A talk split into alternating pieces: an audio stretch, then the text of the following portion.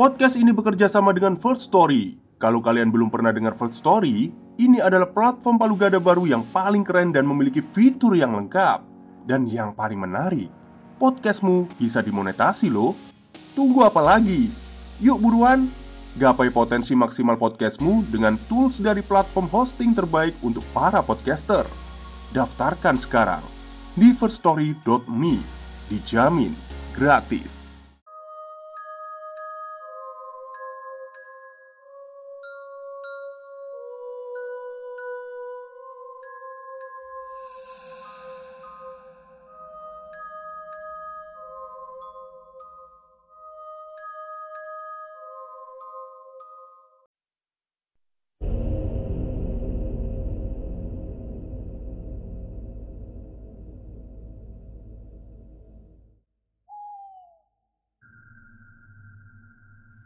Assalamualaikum warahmatullahi wabarakatuh. Halo semuanya Jumpa lagi dengan saya Chow Sing Sing Kurator dari podcast Horror Night Story.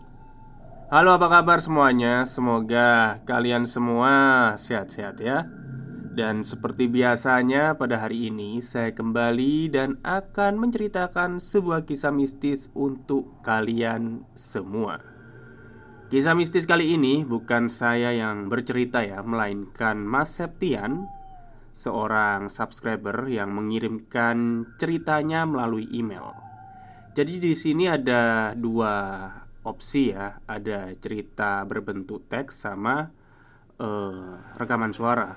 Dan alhamdulillah Mas Septian ternyata mengirimkan dalam bentuk rekaman suara. Oke, daripada kita berlama-lama, mari kita simak ceritanya.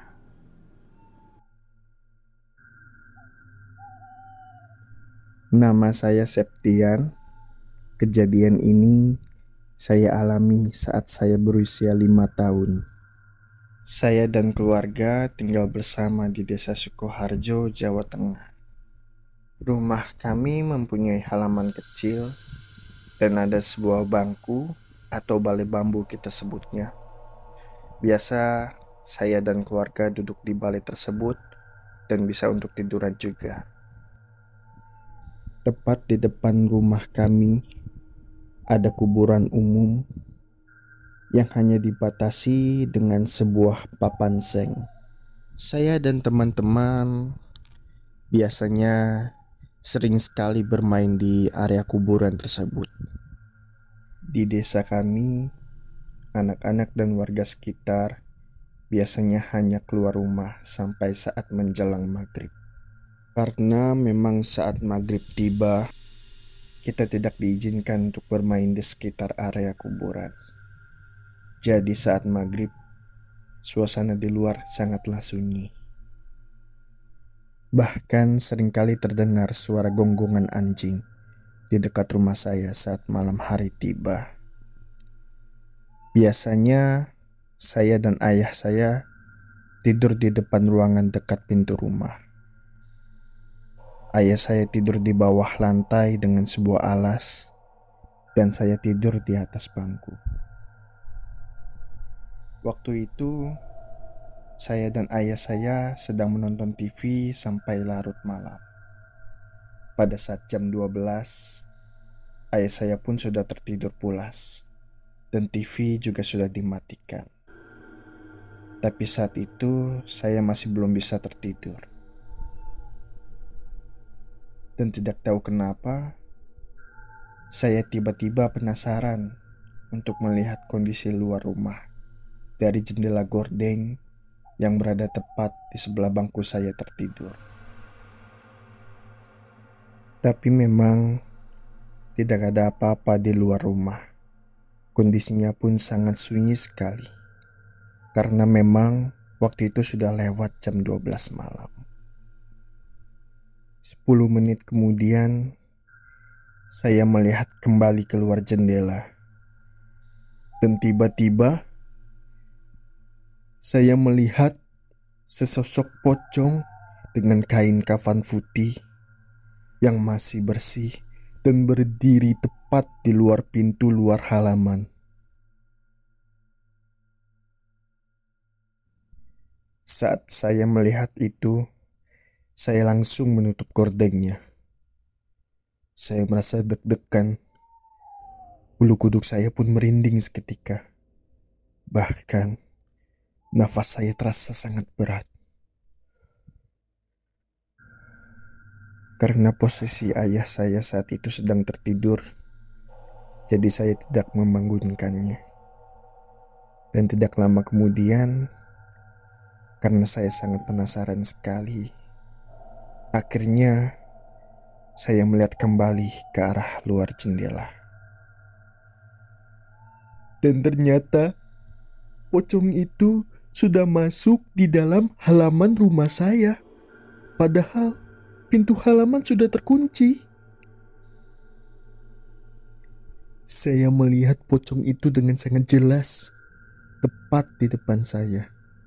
Badannya tinggi dan dengan kain kafan putih yang masih terikat di badannya. Bahkan mukanya pun tertutup dengan kain kafan. Seketika Pocong itu melompat ke arah pojokan halaman rumah saya.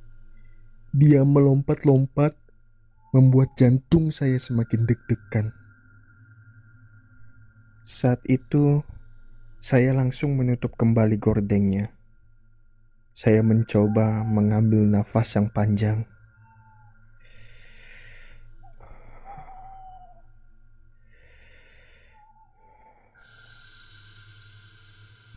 Dan saya mencoba memberanikan diri untuk melihat kembali.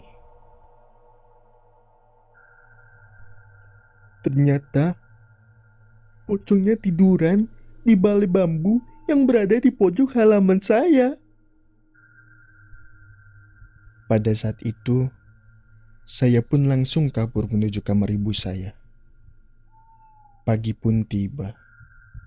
Saya langsung bercerita kepada orang tua saya, dan orang tua saya pun merasa percaya dengan cerita yang saya alami tadi malam. Sepuluh tahun pun berlalu sejak kejadian mengerikan yang terjadi pada malam itu. Saat itu, saya sudah memasuki umur 15 tahun dan saya tinggal bersama tante saya di Jakarta. Rumah tante saya mempunyai ruang tamu dan memiliki dua tingkat, yang di mana saya tidur di tingkat atas sendirian. Waktu itu saya sedang tertidur dan kalau tidak salah itu masih sekitar jam 8 malam. Seketika saya terbangun karena kondisi rumah yang tiba-tiba berisik dan kamar saya terasa panas karena kipas di kamar saya tiba-tiba mati karena tidak tahunya sedang mati lampu. Akhirnya saya pun bergegas untuk turun untuk melihat keadaan sekitar rumah. Zaman dulu saya masih belum punya HP Makanya waktu itu saya langsung mencari lilin yang berada di dapur dekat dengan bawah tingkat saya. Kondisi rumah waktu itu tidak ada orang sama sekali. Mungkin karena saat mati lampu, orang rumah langsung bergegas keluar. Dan tiba-tiba saya melihat sosok pocong yang sama waktu saya kecil. Pocong berbadan tinggi dengan kain kafan putih yang menutup seluruh badan dan mukanya. Pocong itu lagi duduk di atas motor di ruang tamu dengan kaki yang berayun naik dan turun. Pocong itu terlihat dengan sangat jelas dia berwarna putih, meskipun kondisi rumah saat itu sangatlah gelap, tapi saya masih bisa melihat dengan bantuan sebuah cahaya lilin. Saat saya melihat itu, saya hanya diam tak bersuara, Tangan saya gemetar dan akhirnya lilin pun jatuh dari tangan saya. Tidak lama kemudian, lampu rumah pun menyala. Dan di saat yang bersamaan, pocong itu pun ikut menghilang bersama dengan menyalanya lampu rumah saya. Karena kejadian itu, saya pun langsung teringat dengan apa yang saya alami waktu saya masih kecil. Dan saya berpikir, apakah pocong itu masih terus mengikuti saya?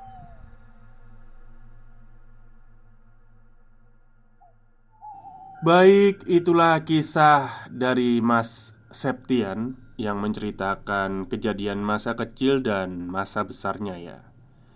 Jadi sepertinya pocongnya ini masih sayang sama Mas Septian. Jadinya Mas Septian ini sampai sekarang kayaknya masih diikuti. Tapi ya semoga saja nggak diikuti lagi lah ya. Semoga aja udah hilang lah.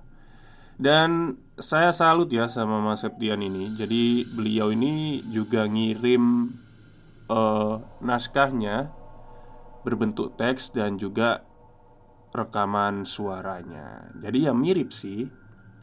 Jadi Mas Septian ini memang kan kalau kita mengalami kejadian udah lama itu kan agak-agak lupa ya. Jadi Mas Septian ini memang sengaja menulisnya dan e, membacanya ya waktu rekaman itu. Jadi ya bagus gitu kan. Daripada nanti kita e, spontan tapi e, terbata-bata gitu kan.